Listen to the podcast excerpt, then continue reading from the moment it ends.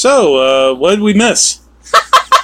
Hello, Uh, everyone, and welcome back after a very long break. oh, I don't think it's been that long. I mean, you know, in, in the scope of the you know history of the universe.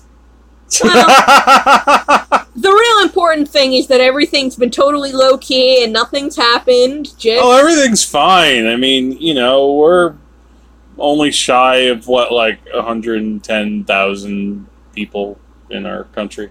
Uh no, it yeah, we it's been a long it's been a little while. Actually, it's probably the longest we haven't done a new episode. Uh, so welcome back and uh, if you are still listening to us, thank you on whatever platform it is. Uh you know, even if you're listening by transistor radio or something like that, if they have podcasts. Um, yeah, I, I just, uh, you know, it, it was it, part of the reason it took a little while to want to podcast again was just because it, you know, it, it's we did our episode about what to watch during the quarantine, and Yeah. then uh, life kind of, you know, got in the way, and also, you know, it's just you know a long string of movies that we have been seeing you know at home and you know some have been really good some have been really crap and uh i don't know. It's just it was hard to think about like what could we do an episode on. But we finally have two full course meals. oh yeah. Two full course meals which you know will we feel you know the same about both of them? You know you'll have to keep listening to find out. But yeah there are two new films by you know really major major filmmakers that you may want to check out or you know not but you know let's we'll try to you know persuade you of course i'm jack and always with me Wifely duty Corey. Yes, and man, we we had a uh, quite a duty for uh, both the movie yesterday and today, but in you know interesting ways. And the movies that we're going to talk about, you can actually check them out yourself too. They're both streaming right now, which you know is the way you know, we're kind of watching movies now. Um, and I, I think we should start with the one we just watched, and then go into the one we saw yesterday. Um, so the first one I want to talk about is Shirley, Yes. and you know you can't be serious. you can't not make airplane jokes. I, I probably should have, uh, you know, you know, you know, try it better. But yeah, this is on Hulu right now. Um, now, if you haven't heard about this, uh, this is uh, a new film which is uh, stars Elisabeth Moss as uh, the author Shirley Jackson, uh, who you might have heard of. She most known for uh, writing The Haunting of Hill House, you know, very very influential horror novel, and also for some of you who know a little bit more in literature, she wrote the short story The Lottery, which I, I've actually I've read that. Yeah, unfortunately, neither of us know that much about the real Shirley Jackson. So, we're to talk about this movie as a movie, and we're not to be able to make a lot of comparisons between truth and reality because we know very little about the real Shirley Jackson, and both of us have only read The Lottery and nothing else. Yeah, and of course, if you and for the, if you haven't heard of the lottery, and that it actually gets mentioned in this film pretty early on, um, and a character is seen reading it, and other characters talk about it a little bit. Um, the lottery is quite the story, uh, you know, where like it's you know about like this society in like another kind of uh, alternate reality where everyone gets together and draws a name and the person who gets picked gets stoned to death. Uh, fun times, um, but yeah, like so in this movie though, which I should just say right off the bat is mesmerizing. Yes. Um, that's the word I would use. Um, we're just it's th- this film is really incredible at putting you into the headspace of what this director wants you to see. Yeah, and, and feel and hear. I'm a little embarrassed that I had never heard of this director before this movie. Uh, you know what though? The, uh, this is actually my first uh, experience seeing her work too. Uh, her name um, is Josephine Decker, um, and uh, she uh, is kind of known for a, a, a slight. It's a, a, she she made a film a couple years ago that got some real attention on the on the art house circuit called Madeline's Madeline. I just pulled it up here so you can see uh, Mm. uh, a little bit about it. Um, I I did see the trailer for this. I do remember, and that also looked very, very like hallucinatory and very much about creating a completely surrealistic experience. Um, and uh, you know that sounds strange to say. Like, how is this movie about Shirley Jackson like that? Well, to start off with, the premise is that this uh, this cup this young couple come. Uh, they're played. The, the two actors are Logan Lerman and uh, Odessa Young. They they come to Shirley Jackson and uh, her, I guess, husband, um, who's uh, named Stanley, as he keeps reminding people. Um, he's a professor, and they're on this basically on this campus, and um, you know, because he because Logan Lerman, that character is maybe going to become like a tenured professor. He's like written a dissertation, you know, in the world of academia, and Odessa Young, uh, she plays Rose. She is kind of there, you know, to support a man, and they're you know going to have a baby, and what they get kind of brought into is the well, mostly Rose gets brought into the kind of delirious, you know, totally closed off, crazy world of Shirley Jackson.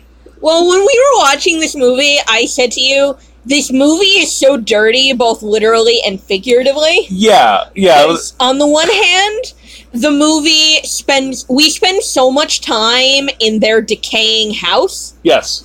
and we really focus on the dirty dishes, the cracked paint, the musty furniture, and you The re- bugs. the bugs, and you really feel this sense of like gross, dank, sweaty heat. And I don't know about you, but I could smell this house. And yeah, th- this house needed like a touch up from a landlord. But when I say it was figuratively dirty, this movie is also super horny, and every character is full of weird horniness pretty much every moment of the day, and there's all these weird sexual undertones to every interaction. So, yes, there. I mean, well, there is just like the ba- the the, the fir- first, you know, the sex between this young couple, and that's you know within like the first like five minutes.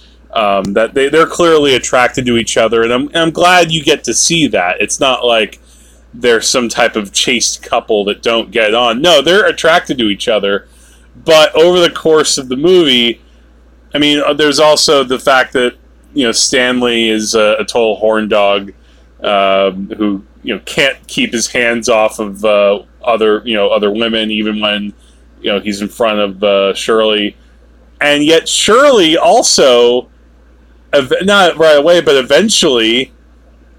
You know, kind of comes on to Rose. Yeah, so I don't know if that's like a mild spoiler. on but- the one hand, we see at times that Shirley is so depressed she literally can't get out of bed.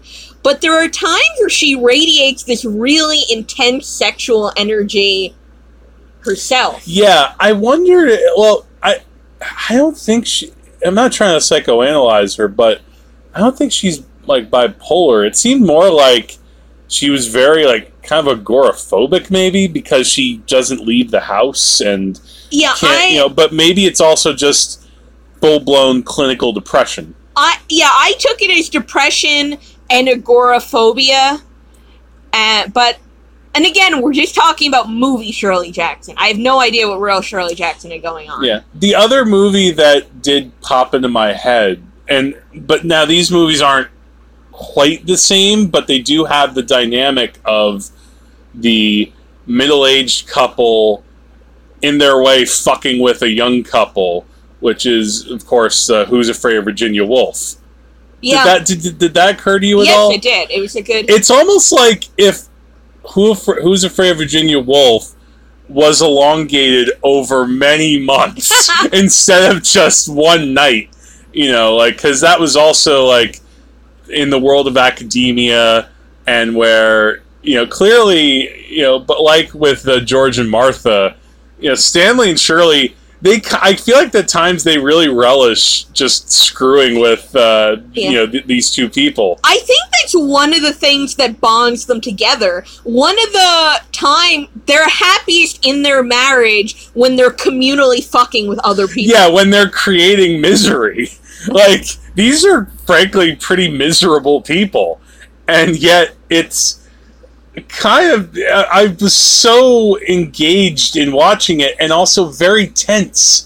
The, the, the other emotion that this creates, aside from this kind of surrealistic portrait where at times you're experiencing sort of what Elisabeth, what, what Shirley Jackson is trying to conjure as she's writing this book uh, throughout throughout the movie, um, and she's maybe seeing what this uh, the story within the book seems to be about, like this missing girl. You're really tense watching it, and Josephine Decker does just this incredible job of making you wonder, like, when is the other shoe gonna drop? Yeah. I don't know if I'm communicating that correctly. No, this movie it's full of tension because every single relationship in this movie is fraught with bitterness and with anger Yeah. and desire and I think the characters in this movie have pretty they're kind of their relationships are very twisted and they've kind of melded desire with anger and bitterness and desire to control. And I got a strong sense from the Stanley character that he was jealous of his wife's genius. Yeah. And he's constantly trying to put her in her place. Well, you know, it was that time. Well, I also think I think another uh, kind of theme of this movie is we look at the very obvious extroverted weirdness of both Stanley and Shirley, but I think another thing the movie is going for is that the entire the world is so messed up. You're almost messed up if you don't freak out. That Hmm. basically the only response to an insane world is Shirley's response. Because even I'm thinking of say the party scene so late in the movie, there's a scene where Shirley has to go to a faculty party with Stanley, and Stanley is openly groping one of his affair partners, and the entire party scene, it's they're wearing like eyes wide shut orgy masks at one point. I didn't really notice Yeah, that. there are multiple characters wearing masks, Yeah. and the party is so deranged that I almost got from it the movie this idea that as quote unquote crazy as Shirley seems, maybe that's the only way to respond. But do you think though that maybe that a lot of that goes with it meant it's meant to be from her perspective? Yes, I think the movie is. I think the movie is really from her perspective and from Rose's perspective. I think Yes. that Stanley and I don't even remember Fred. the name of the young husband. Fred is like the one who you might call the most like a quote normie, or he he tries to be, and he it's like he's just so ineffectual through the whole thing, and that's like.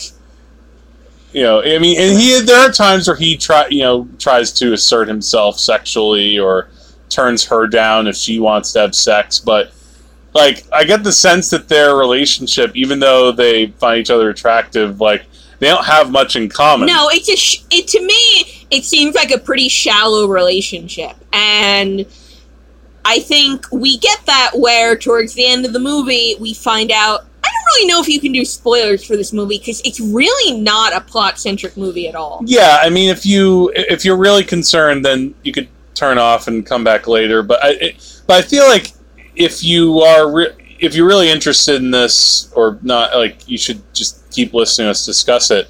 Uh. Yeah, like But when Rose finds out that Fred is cheating too, Fred is making himself into a miniature Stanley. oh yeah, and he's cheating. And at the end of the movie, she has this meltdown with him where she was like, I'm not going to be the cute little wifey anymore. That's what was crazy. Yeah, So I also think there's this theme in the movie that if you're a woman, the only way to get someone to pay attention to you is to act out. Yeah. That if you don't transgress the bounds of quote unquote normal society, you're going to be walked all over, you're going to be ignored, you're going to be abused. Because if you look at Rose in the first part of the movie, she's someone who's dragged around by her husband with no agency over anything. oh yeah, Her husband tells her, This is where we live, and this is what you'll do. And Stanley just kind of ropes her in. and and moreover than that, like Stanley comes on to her as well. Yeah, and Stanley kisses her and fondles her whenever he wants. So in the first part of the movie, she's just kind of. She's expected to be this kind of pliant little doll. Mm-hmm. that does the cooking and the cleaning and is sexually Mhm. available whenever they want. Yes, However, if she wants sex and her husband doesn't, well, too Mhm. bad for her. Yeah. So, I think one of the points of the movie is under under these kind of patriarchal conditions, your choices as a woman are basically be a doormat or be a quote unquote crazy woman. yeah, yeah. That's and that's well, that's where this like sep- like splits off from Virginia Woolf because th- again, this is I think very much more in like that's where it's a feminist uh, perspective in a, in a great way. In a way, Shirley, you know, acts as like you know this kind of liberation for for Rose. Yeah. Uh, You know, even though like Rose knows how terrible Uh, and monstrous, frankly, Shirley can be. Yeah. You know, to you know, and how, but but she gets she has a real bond with her because Shirley doesn't you know necessarily always hide who she is. Yet, again, part of that tension is also wondering, okay, Shirley is making this connection to Rose as well as as she sort of says to Stanley at one point. You know, she has her moments. like, you wonder, is Shirley fucking with Rose? Like, you know, at what point is she really bonding with her, or is she just trying to create, you know, this new woman, this new young woman who will like crack up? Yeah, I think my reading of it is when the movie started, Shirley just wants to mess with Rose, and Rose is a little doll for Shirley to play with. But I think over the course of the movie, there is some kind of real relationship there. Oh, there, yeah, absolutely, absolutely. I just think, and I don't think the movie shows us that Shirley's liberation is healthy or happy.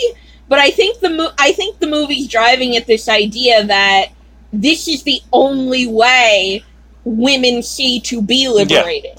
And I th- and I think that too it- with with Shirley, one thing I found just so fascinating with with her is just how it she's someone who you can easily you, know somebody could wa- look at her and easily say oh she's just oh how how terrible she is. But I I found myself having actually some empathy for her. Yeah, you know because like what if she you know you know th- this is she doesn't have anyone else to talk to she can't really talk to stanley she can talk to him in their kind of like way of c- kind of commiserating over misery if she that makes sense. She can play games with Stanley. she can play games with Stanley, that and that goes back again a little bit with Virginia Woolf, uh, but um, but she's also just I got this like profound aloneness, Yeah, and that she's so much in her own head.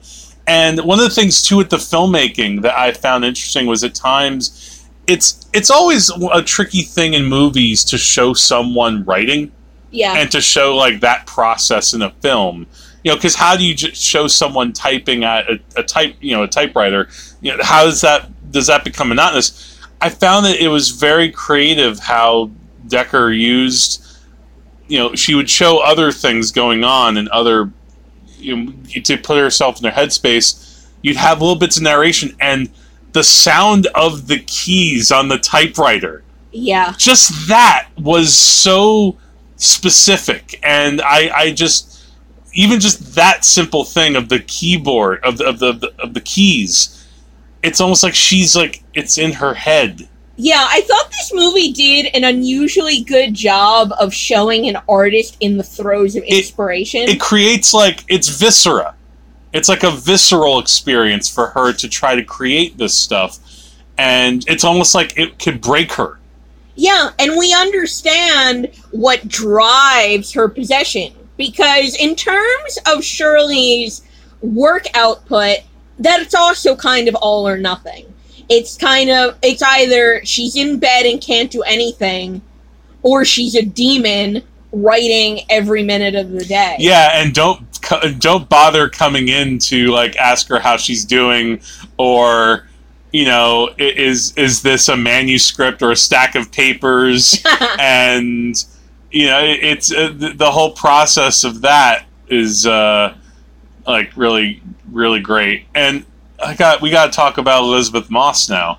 Yeah, now when I saw the trailers for this movie back when we thought it was going to be a theatrical release, since I didn't know the director and I didn't know much about Shirley Jackson in real life, what attracted me to this movie was Elisabeth Moss, who is a god among women. She's just such an amazing actress. between like this and the invisible woman wow like she's got she's been able to have a year in a year where cinema's kind of taken a hit And I just did a super compressed rewatch of Mad Men right before it went off of Netflix. So Yes. I watched the entire series in I think 16 days. yeah And she's obviously absolutely spectacular in that. And I would argue the true linchpin of the show, even more than Don Draper. oh no it, well she's the one who gets to have like the real like emotional journey whereas don is sort of like coasting and like you know kind of degenerating Yeah, so when I saw the ads for this movie, my thought was, I've got to see this movie because I've got to see Elisabeth Moss go to town. Yeah, and to see her go to town against Michael Stuhlbarg, who it was funny because I, I brought this up briefly. How this is he, this is pretty clearly the better of the two movies he's been in. The other being "Call Me by Your Name," where he's like a intellectual mentoring like a young man. Yeah, and, and this is and this actually, unlike that movie, is sexy. yeah, in like again a, as you said when we were watching this he was like this is a dirty movie in more ways than one yeah. um And even the Stanley character is incapable of really being a good mentor because all he sees when he looks around him, I think, is competition. yes So he can't really mentor in a selfless way, and he's very he's very domineering of Shirley's creative process, and he wants her to check in constantly. He's like, I want to see what you're I want to see what you're writing practically every day. well you gotta think it has to eat at him so much that you know th- that the fact that she wrote could write something and get it such to such attention like the lottery Yeah, and he has to live with that. Um, but the filmmakers, again, they, they I feel like this they do give him some dimension, but again, it's really mostly about these two women, and they're it's it's it's a it's a real mind game movie, but the the real but the thing that makes it so memorable and so great is just the entire vision of it yeah, and and that was something I was I was almost surprised at how much he took to it because I almost would think, oh, is this going to be a little too surreal for Corey? Is this going to be like, you know, is she going to think like, what is this artsy crap? that's true. I have less of a tolerance for that kind of thing than you do, but for me, Because I mean, there are times where the I don't mean to interrupt you, but there are times where Decker will just have shots of trees and like the sky and like wobbly, you know, out exterior or, or dark rooms and stuff. It worked for me because there was enough substance to the main character psychologically, and there was enough going on. Yeah. In their relationships to each other. But I was thinking there was a line of dialogue where Stanley savages Fred's dissertation, Yeah. and he says how he can't stand mediocrity. And I was thinking that's such a self indictment. And he lashes out so much because some part of him knows what a mediocrity Yeah, he, when he he is. when he says like nothing pains you more than perfectly competent writing. It's Yeah. something to that effect. And the way that he like Stuhlbarg plays that scene, you can feel like his own like you know, somewhere deep inside, yeah, he knows like I'm I ain't shit. and you know, and that's like the history of men in academia. So many mediocrities who attach themselves to more talented people. Yeah, and so so many men who only got where they were because they had their women behind them Yeah. doing all the actual work. And Yeah, wasn't there wasn't there another movie like that where well oh the wife. yeah. This is like yeah, the, the, the wife comes to mind. Yeah.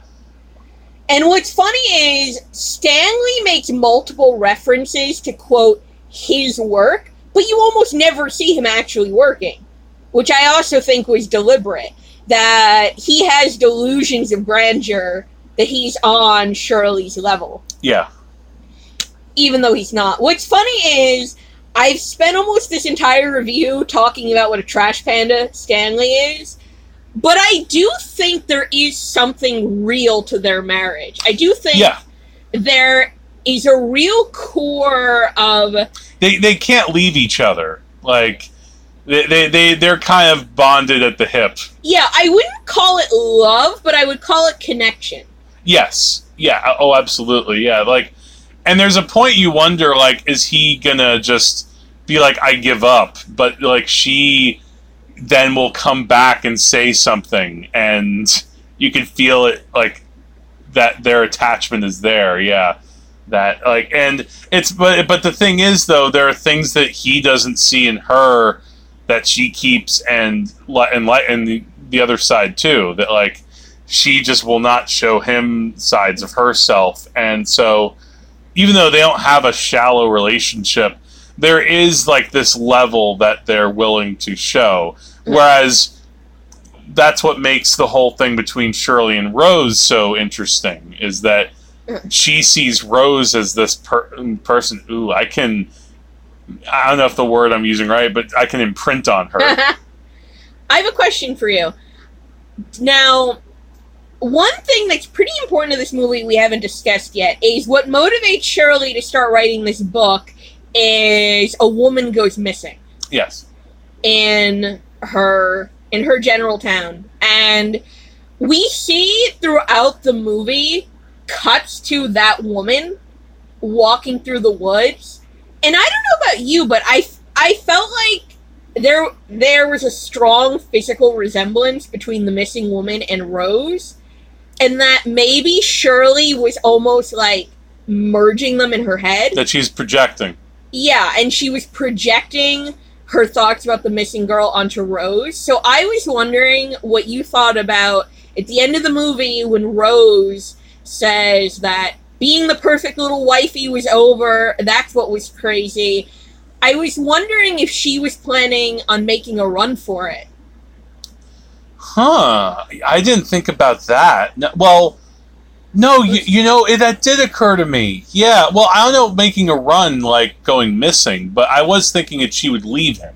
Because there's also Yeah. a scene in the movie where Shirley says, if you're a woman, the only way you can get attention is to leave. is Yeah. to disappear. Huh.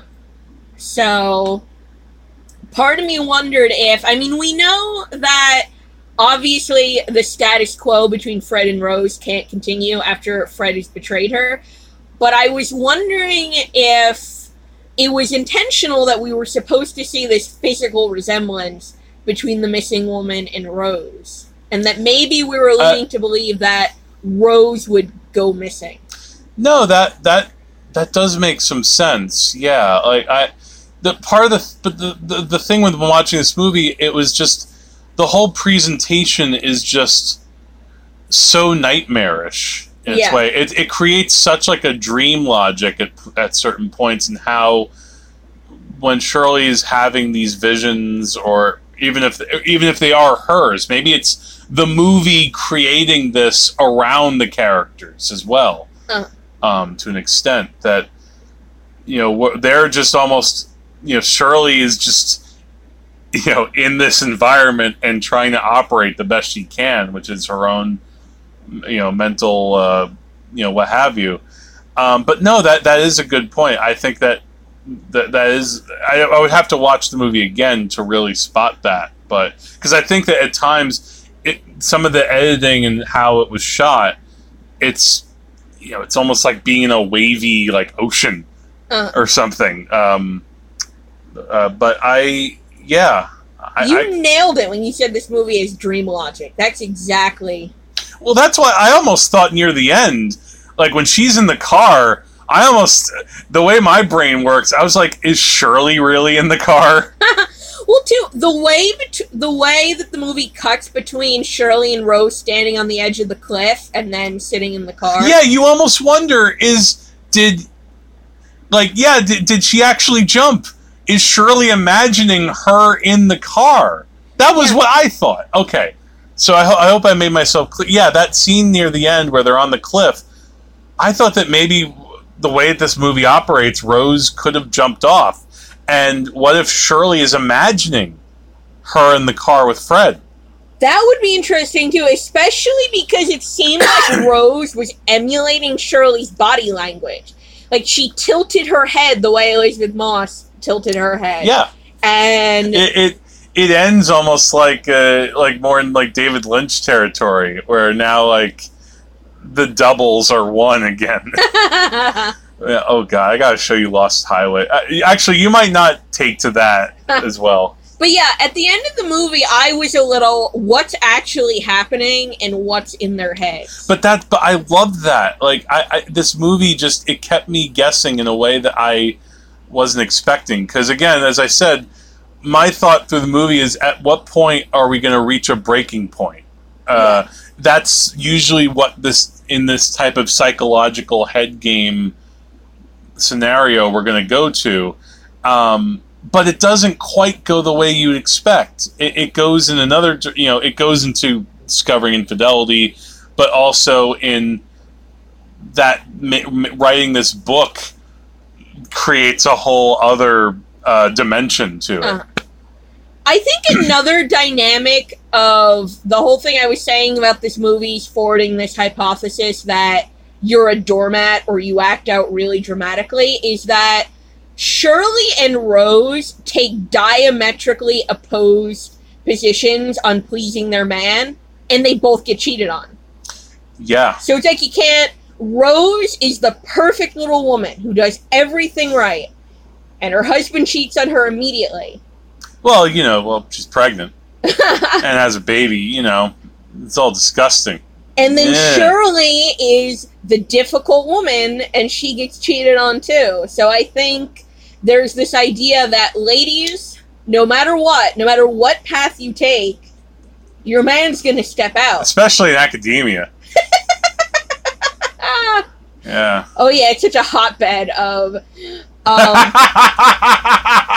I was gonna say, I think that's something you know. Movies have a much more romantic view of what being a professor is than what being a professor actually is. Yeah, that's like uh, when Woody Allen steps into that too, like a rational man or something like that. Yeah. Um, so uh, uh, to wrap things up, because we've been uh, talking about this for a while, like I just I would call you know usually this term gets bandied about a lot uh, for you know certain filmmakers. It'll get slapped on a poster like Zack Mhm. Snyder, the visionary director of 300, and I, I just give the finger to that. Like fuck you.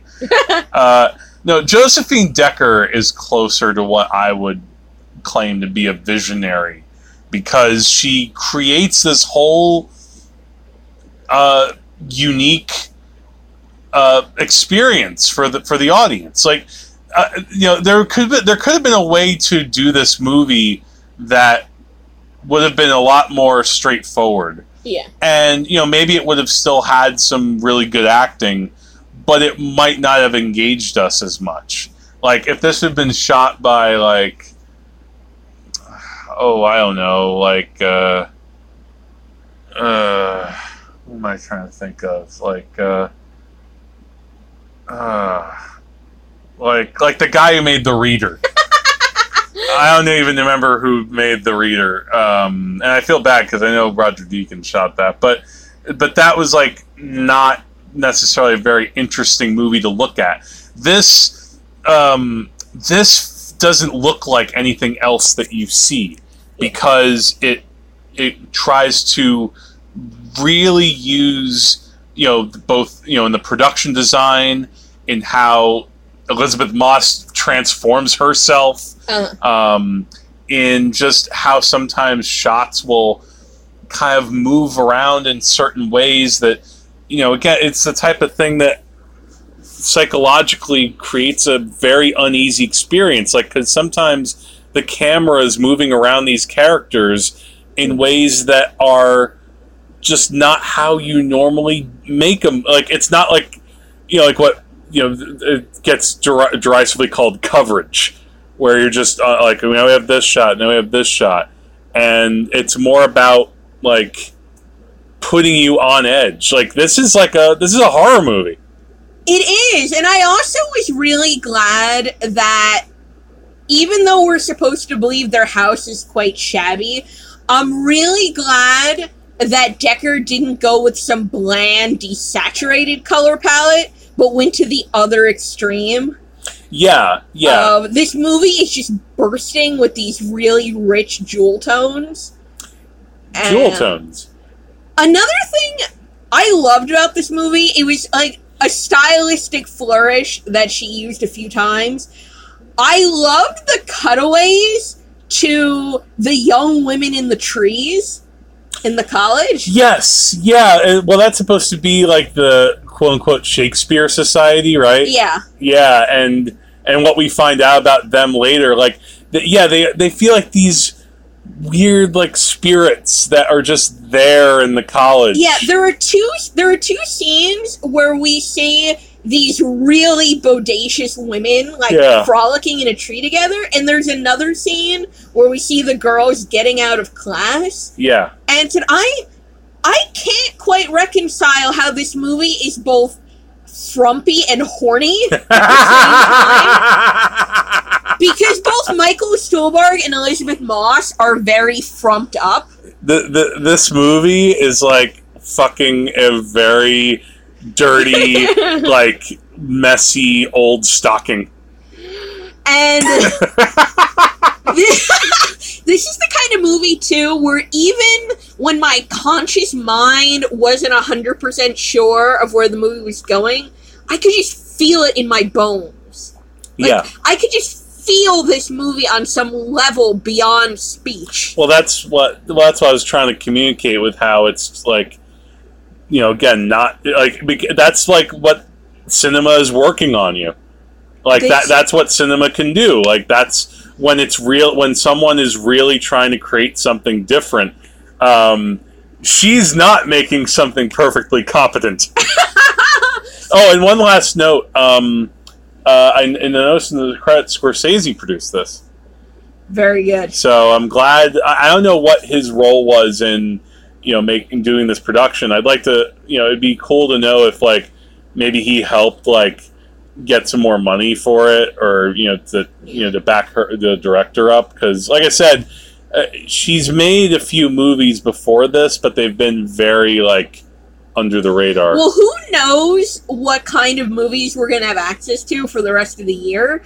So this will probably go down as like one of the best movies we see this year. oh yeah, oh it's it's got it's shot up to the top for me. Is Like, it your number one so far? It might be like this and Bad Education. I was going to say I would still rate Yeah. Bad Education above. yeah, we were almost. I was almost gonna do. We were also gonna. We, but we were almost gonna do a review of Bad Education. We we highly recommend that too. By the way, if you have HBO, uh, yeah, my film of the year so far would definitely be Bad Education, which just knocked my mm, socks off. I might go more for Shirley, but um, You want to move to our next movie? yeah. Speaking of visionaries, with maybe a little bit more spotty track records, uh, we gotta talk about a new Spike Lee joint. yes, The Five Bloods. Yes, duh, and make sure to say "Duh Five Bloods." Yes, because you know it's there in the, the title. Uh, that's that's Spike, you know it's Spike Lee's thing. Um, yeah, uh, this movie is. Uh, uh, well, to, to tell you first of all, it's a Netflix movie. Um, Viet, uh, kind of a what we might call a post post Vietnam movie, Yeah. um, where basically the, the setup is that we got um, these four uh, you know older gentlemen uh, meet up and uh, uh, once again you know after decades uh, in Vietnam to you know go, to go through this promise they made to each other because somehow they're you know they, they're on like a, a helicopter got shot down they discovered another helicopter that had all this uh, gold that was meant to be like it was U.S. gold that was going to be given to the Vietnamese, and they took it and hid it. yeah, And so now it's decades later, and you know maybe after maybe the, maybe people aren't you know Vietnam isn't so hot anymore, um, and they're gonna go and based on a quest to dig it up and and you know and do things with it,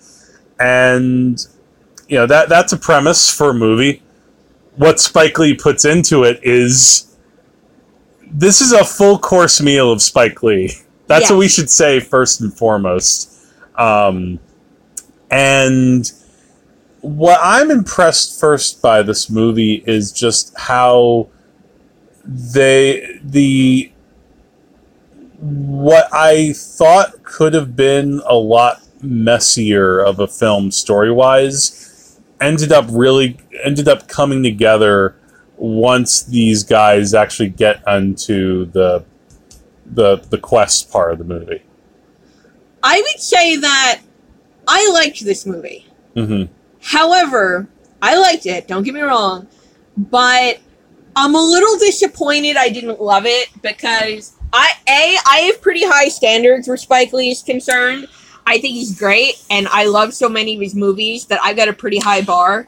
hmm And then the second reason I'm a little disappointed, I liked it but I didn't love it, is this is obviously a very ambitious movie, and it's obvious that it's a movie that's shooting for the stars and really wants to blow you away. Well, it's it's also the the idea that we just came off of uh, BlacKkKlansman. Yes. and that was you know one of his best films. That was him really that's perfect that really unique synergy of a lot of anger a lot of humor a lot of dy- very dynamic characters but it felt very but it felt mostly pretty coherent. Um it- uh, but uh, you know but for me it's like i'm very impressed by spike lee. You know he's one of our you know major american artists. He can have a he's had a little bit of a spotty track record the past 20 years starting with bamboozled because sometimes his attempts to make a message in his movie might can overcloud like the story he's trying to tell. Or you know or you know and he's i think you mentioned it when uh, when we were watching this movie. Spike lee says things very he's very big and passionate and that's what you like about him um, but that can also sometimes lead to you know he, he he's making stuff so big and so passionately that he loses the thread Do you know what they I yesterday when I was on my walk, I listened to the Filmspotting episode where they reviewed the Five Bloods Yes. and they talked about the top 5 Spike Lee movie top 5 Spike Lee shots. were they all And- the, i have to just ask were all the shots the gl- ca- guy is gliding towards the uh, the camera they specifically said they were going to limit themselves to only the best shot like that. But anyway, what they said when I don't remember whether whether it was Adam or Josh, but one of them said that Spike Lee engages in what they called direct address cinema Mm. and what they called wake up cinema. Yeah. And they thought that a lot of times he was operating in wake up mode where he's trying to shock you, the audience, by showing you, like, look at how terrible this is. You have to see it. You have to bear witness to what's Yeah. happening. Yeah. And then they said he also does direct address cinema where they mention, like, Spike Lee can be didactic hmm but that's it's not a bad thing it's a good thing where Yeah. spike lee will just flat out sit you down and almost like lecture sounds negative and i don't mean it in a negative way. I mean it in a positive way. But his movies are almost like him just sitting down and talking to you and telling you like this is what i need you to know. Oh yeah, and he'll sometimes and use and he'll use his you know using cinematic language. He'll sometimes just the, characters will be talking about an issue and he'll cut to a sh- like an a, Uh-huh. you know a still image or a, a, a, fr- or something to emphasize that and that might and it's very much like all in exclamation points of uh, something that I liked though that what um, it almost felt uh, in a in a good way like Godardian. Um, I, I haven't used that phrase in a while. Um, he um, a couple times, and this is in like because again these characters are in present day, but at times you see flashbacks to when Mm. they were well, I would say younger, but he uses a devi- he decides to not go the Irishman route and de-age his actors. and he doesn't cast younger actors No, the only exception is Chadwick Boseman, who plays the the one of the the Five Bloods that didn't make it out originally.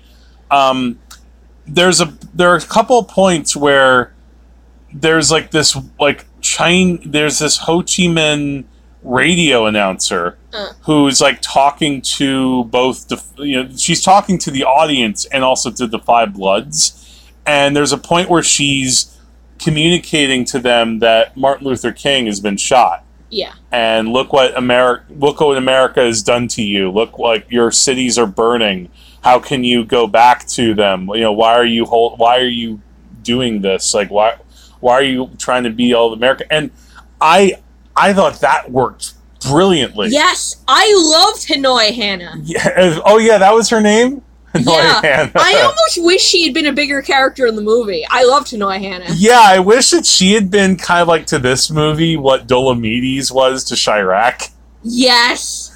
Good old Dolmedes. Um, yeah, it, like because like little moments like that work. What I'm wondering what you think about though, like you know, talking about you, you know, making sure you know the commentary in this movie. Um, the fact that the the Delroy Lindo character, his name's Paul, that he's like very clearly a Trumper Yeah. in a way that I mean the fact that you know having a black trumper I mean it's it's like having like you know like a a, a you know a healthy double quarter pounder. It's like I'm sure you can get some health value but it's very unlikely. Like why do you think he made that choice?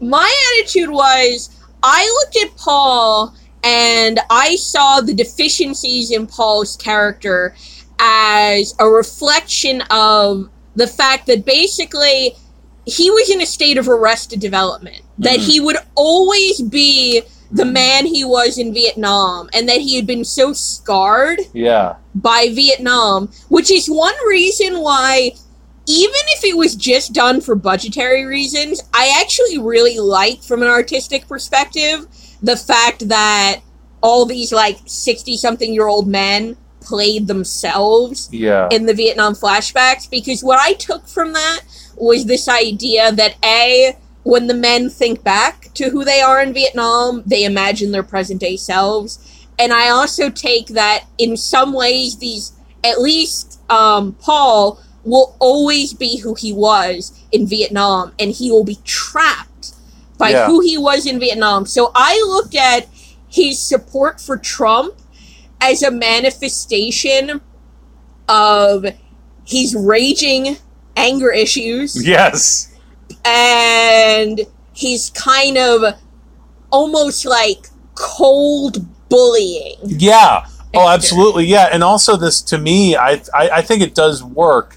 Ultimately, I mean, granted, you know, you're seeing that red hat through Yeah. the whole movie because he's wearing it when he, you know they're going through the jungle uh, to to find the gold. Um, to me, it's almost like he has like this view maybe of America that, that you know, like we're, you know, yeah, like America screwed over the black man, but you know, you gotta be tough. You gotta be a very tough guy. You gotta fight through that shit. yeah, it's bluster. And you can see that he has very little compassion for other people, very little um, tolerance or sympathy for the perceived shortcomings of other people. You can see his own son is a character in the movie. Yes. He's pretty terrible with his son. Oh yeah, yeah. He he like the he bullies his son Mm. and acts totally indignant when his son just shows up to you know offer help. And uh, by the way, his son is played by uh, Jonathan Majors, who you might have uh, might if you saw the Black, last Black Man San Francisco, he was he made an impression. And. I also one of the things I took from the movie was this idea of cycles of trauma that the characters in the movie are traumatized by the racism they experience as young black men yeah, and then they go and then when they go to Vietnam they're in a cycle of trauma where obviously going through war is traumatic but then they want to visit that trauma on the Vietnamese Yeah, and and they believe that you know if we can get this gold, there's a little bit of a th- there. There's also this conflict among them about what to do with the gold too, because originally, um, oh, I'm trying to remember the Chaz, Chadwick Boseman character, Stormin' Norman uh, Stormin' Norman. It's easy to remember. It's like Starvin' Marvin. Uh, no, Stormin' Norman. Yeah, like their their- initially their their thought is we're going to use this gold to, you know, prop up black society. We're going to a- actually invest. You know, this is millions and millions of dollars. We're going to make sure that black people get their fair shake in Yeah. society. Um, but then there's also, but then they have the thought, well, why don't we just keep it for ourselves? Yeah, and so there's this notion of is the gold compensation enough for what these men endured, what was what they did and what was done to them. And to go back to the Trump hat, I definitely think the movie's anti-Trump in the sense that we're supposed to see Paul's support for Trump as evidence of character defect. No, no, I, I, I, I do. Th- no, absolutely. Like it's not. He's not meant to. That his Trumpism. If we like Paul, it's despite the red hat. Yeah. Like, or, or not even. I don't know if like is the word. He's just. You know, we got. I mean, Delroy Lindo.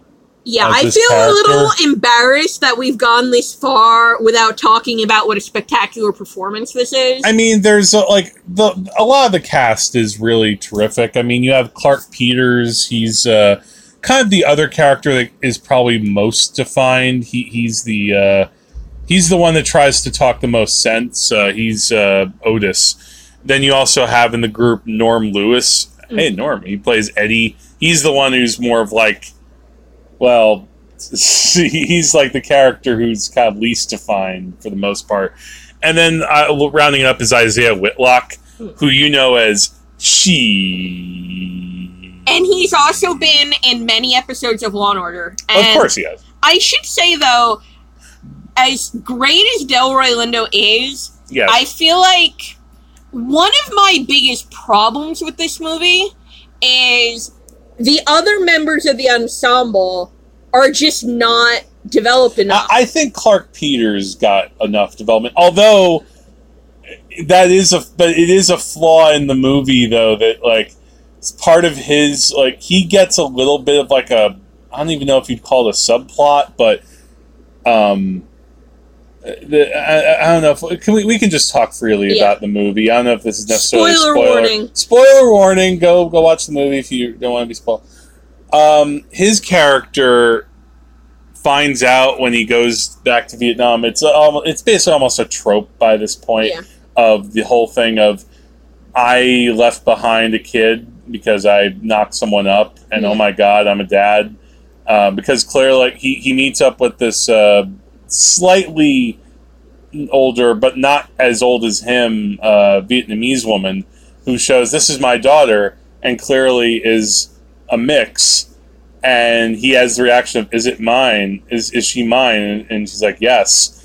And first of all, that doesn't get developed at all. That's just kind of left as like a scene that, frankly, someone should have told Spike Lee either you develop this as more of like a real subplot or just cut out this scene because the actors Yeah. don't look like they should after 50 years. Yeah, that's the other thing. If this woman is his daughter, she should be 50 years old. The actress is not even in the same stratosphere age wise. And the mother, frankly, the mother looked young enough to be Clarke Peters' daughter. yeah, The yeah. mother would have to be in her late 60s at at the youngest, like the absolute youngest she could be. So I don't know why it didn't bother me at all that they were like the old versions of themselves in the Vietnam flashback, and I thought that worked.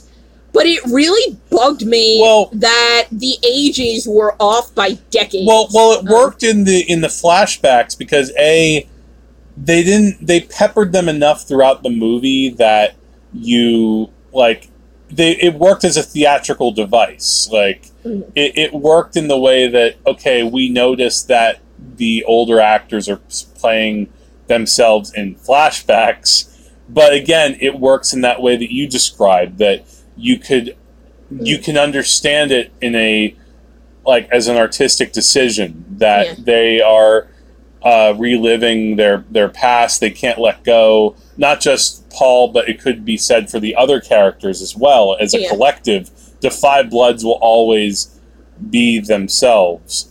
Um, but but that stand but the others but that scene stands out with the with the Vietnamese you know with the with the woman and daughter because you know a it's it's just this one scene or it'll be a couple of scenes but we can tell that the ages don't match up Yeah. and again it's just it it feels like a bit of padding Yeah, and also I think the casting maybe the reason why it bothered me, even though it's a minor part of the movie, it just feels careless.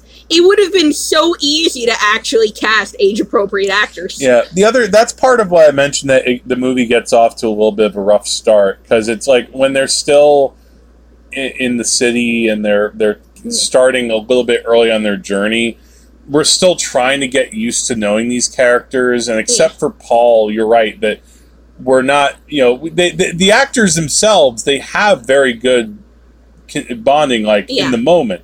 Like they're they're able to talk shit. They're able to you know talk with one another but we're wondering like where is the story going and Which is why I said to you when we were watching this that I know actual Spike Lee would kick my ass for saying this because Spike Lee really doesn't like Quentin Tarantino.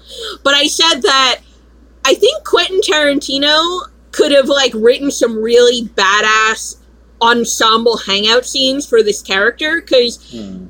Delroy Lindo as Paul is a titanic performance. It's great. But it kind of crowds out the other characters. And I think I think the acting in this movie is strong across the board. So it's Oh, not yeah. an actor problem.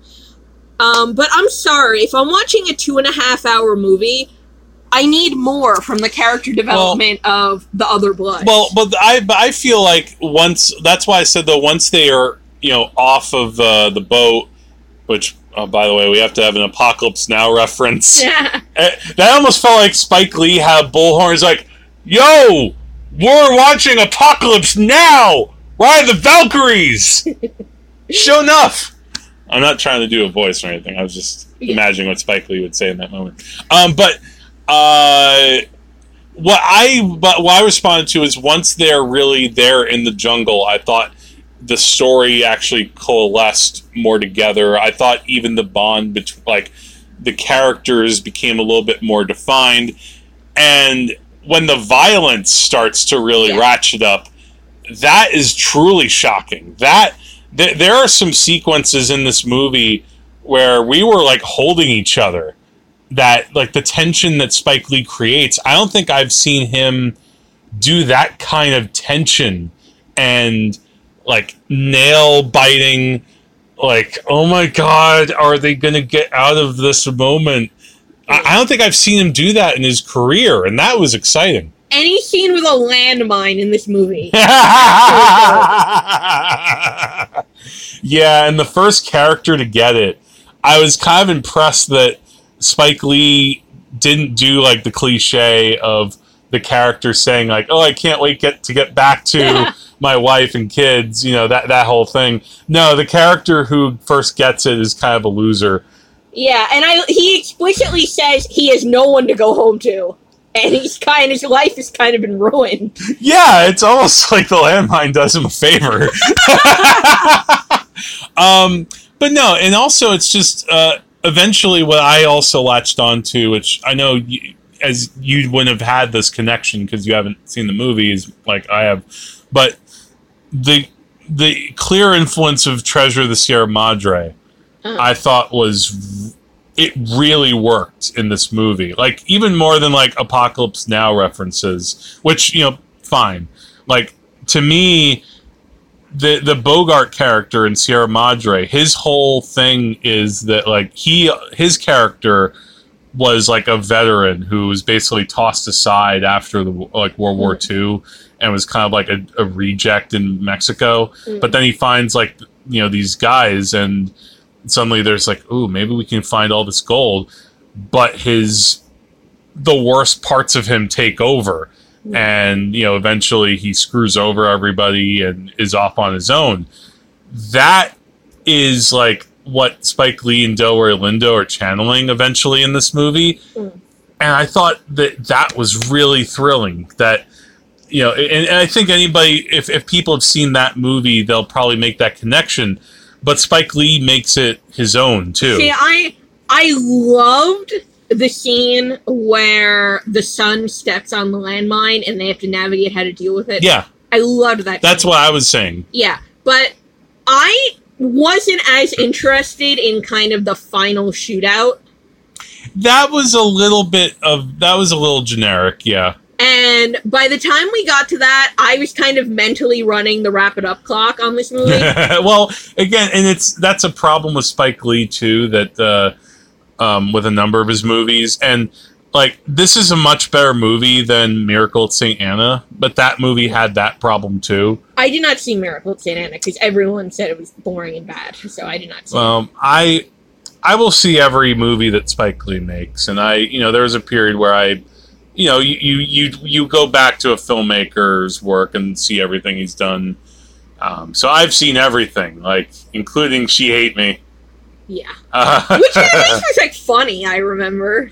yeah, Unintentionally or not in the way that he intended. no, no. Th- this is meant to be like a movie. that's not. I mean, there are there are a couple of moments where you'll laugh, but this is mostly a very serious, somber movie, and I think mostly it works. Like, there's just one stretch in the film where it almost feels like the shot lasts five minutes, where Delroy Lindo is on his own, and it, you could feel like his mania is like coming off him Yeah. um, which is like I guess the one thing that kind of ties this in with uh, Shirley. If no other connection except for that, Well, yeah, because he splits off from the rest of the group.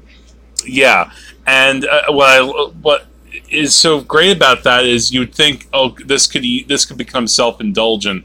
Like this actor is really going to chew up the scenery, but Lindo doesn't do that. He's he's still making you feel how like lost he is, and it's this it's very tricky because you know he's been like such a monumental asshole through so much of this movie mm-hmm. and basically left his group to fend for themselves, and he's left himself to suffer. I think one of the things too like is he, he's doomed. He's a he's so tragic.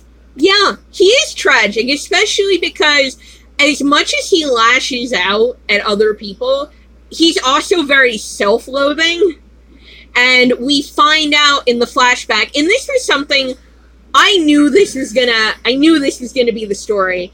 Stormin' Norman is dead and he was killed in friendly fire. Yeah, that was actually. I'm still actually not sure how I feel about that reveal. I don't know if that is something that does work to reveal something about Paul's character, or if that's like one of those things that's a war movie cliche.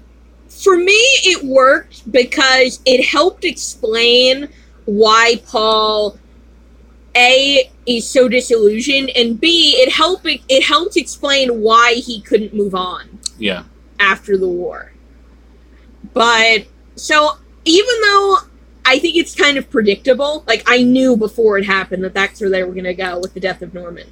I was That- hope I was just I was hoping that they wouldn't somehow like I thought it would be because they hype up Norman so much Uh. and they and then Chadwick and Chadwick Boseman in his in his moments gets to really uh, uh, chew it up in a good way as like this you know I'm I'm clearly the leader of this group like Uh. I'm but I was hoping that maybe it would have been just something more random Well, that I have to say too. I I don't know how I felt about Norman because the thing with Norman is we obviously since Norman's been dead for fifty years, Norman exists only in the minds of the Five Bloods, and understandably, their memories of him are He's- kind of I've kind of flattened him out. that, that he's mythic Yeah, that's exactly it. He's mythic, and Uh, or I think one of them even says he was like Malcolm and Martin combined. And while I understand that, and it, it's plausible to me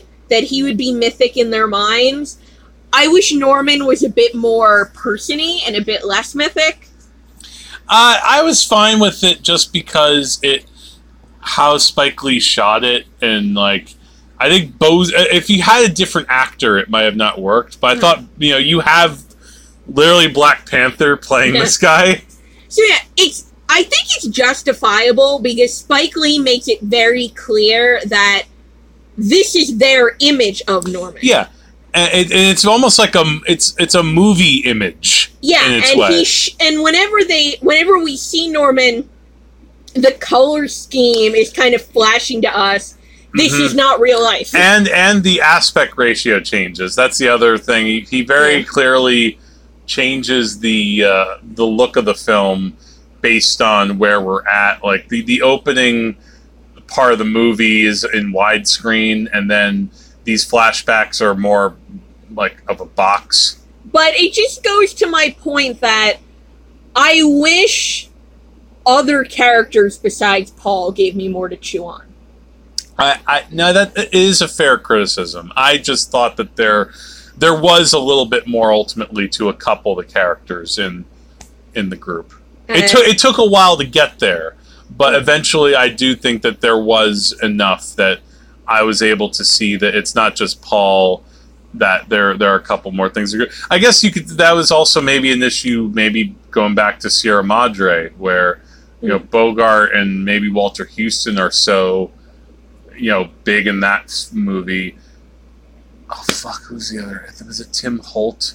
God, I'm, uh, somebody will correct me probably. But And I guess the thing is, when I'm watching the movie, I don't care about the gold at all, and I don't care Oh, about no, the no, no. mechanics oh of getting. oh no gold. no it's it's that's the- it's the plot device. It's it's Um, it could have been any it could have been anything. Yeah. It, could have been like um if it wasn't gold, it could have been. uh Well, I get. Well, one thing I guess it being gold is the fact that they it, it's you you almost don't know what the value is.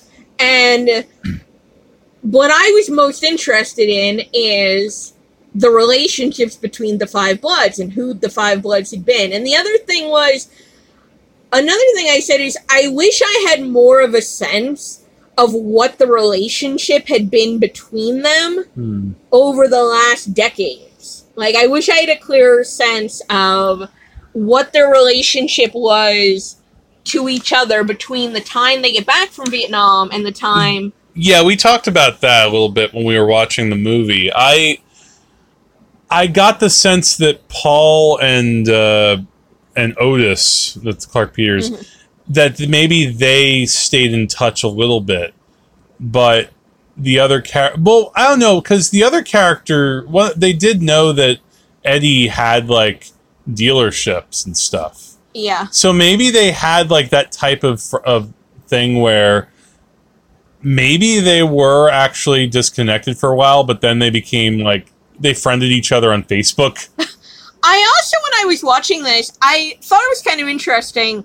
I thought this was both a war movie and a commentary on war movies, Oh, where Spike course. Lee pretty much directly says to the audience, it's so bogus that all war movies focus on all white soldiers when it is black people that disproportionately fight our wars. Oh yeah. Oh oh that's absolutely. And I, I thought that was a piece of the commentary that especially worked because yeah, that that's been the case, and that's something even Hanoi Hannah brings up the Yeah. fact that you know you you know when these wars come up like Vietnam and you know we're, we're gonna say like oh we're fighting communism we're fighting this or that but no we're just gonna send our the ones who can't get out of it and we're gonna Yeah. send the ones that are most expendable and um, and lowest on the totem pole um, and yeah I, I i thought that worked very well um, yeah.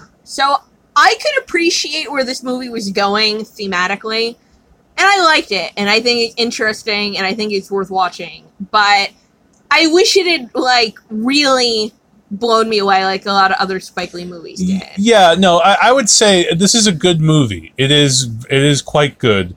Um, I wouldn't say like, oh my god, this is the you know the best Mm. movie of the year. Um, I you know because I think it, it it coheres enough, and it has again that Mm. volcanic performance at the center where you know because and the other thing too at Delroy Lindo. I haven't seen him in a movie in a while. Have you? Yeah, you know, it's funny when I when we were on Letterboxd yesterday, and I was I- reading to Five Bloods. He hasn't even been in as many movies Do you know- as I thought he Do you know what the last movie I saw him in? Up. Why isn't this man working constantly? I mean, maybe he's has he been doing more TV? I don't know. I, I, mean, who knows? Maybe. Well, maybe. I, I think there was. he a, was on Law and Order. oh, was he a regular? No, he was. Um, Well, of course he was on Law and Order. they're all on Law and Order. They're all on it. Yeah, like if there's an actor who isn't on Law and Order, they need to fire their agent. Um, you know what's funny? I read an interview with. You remember the show The Adventures of Pete and Pete? Yeah. What? Both the Pete's were on Law and Orders at different episodes, and I think it was the younger Pete, Danny Tamborelli, who actually said in an interview. You know your career is over when you can't get booked on Law and Order. and I say that is she. Uh, no, I. But the thing, yeah, I wouldn't say this is one of his best, but it's certainly far from, you know, being like the messy Spike Lee, where you know, because he has, because there are bad Spike Lee movies. I mean, as f- even though it's wildly entertaining, I think Chi-Raq is kind of bad, yeah, and and like, uh, oh god, um, Old Boy is pretty bad too. Yeah, and I've also Bamboozled is a fantastic premise with terrible production values.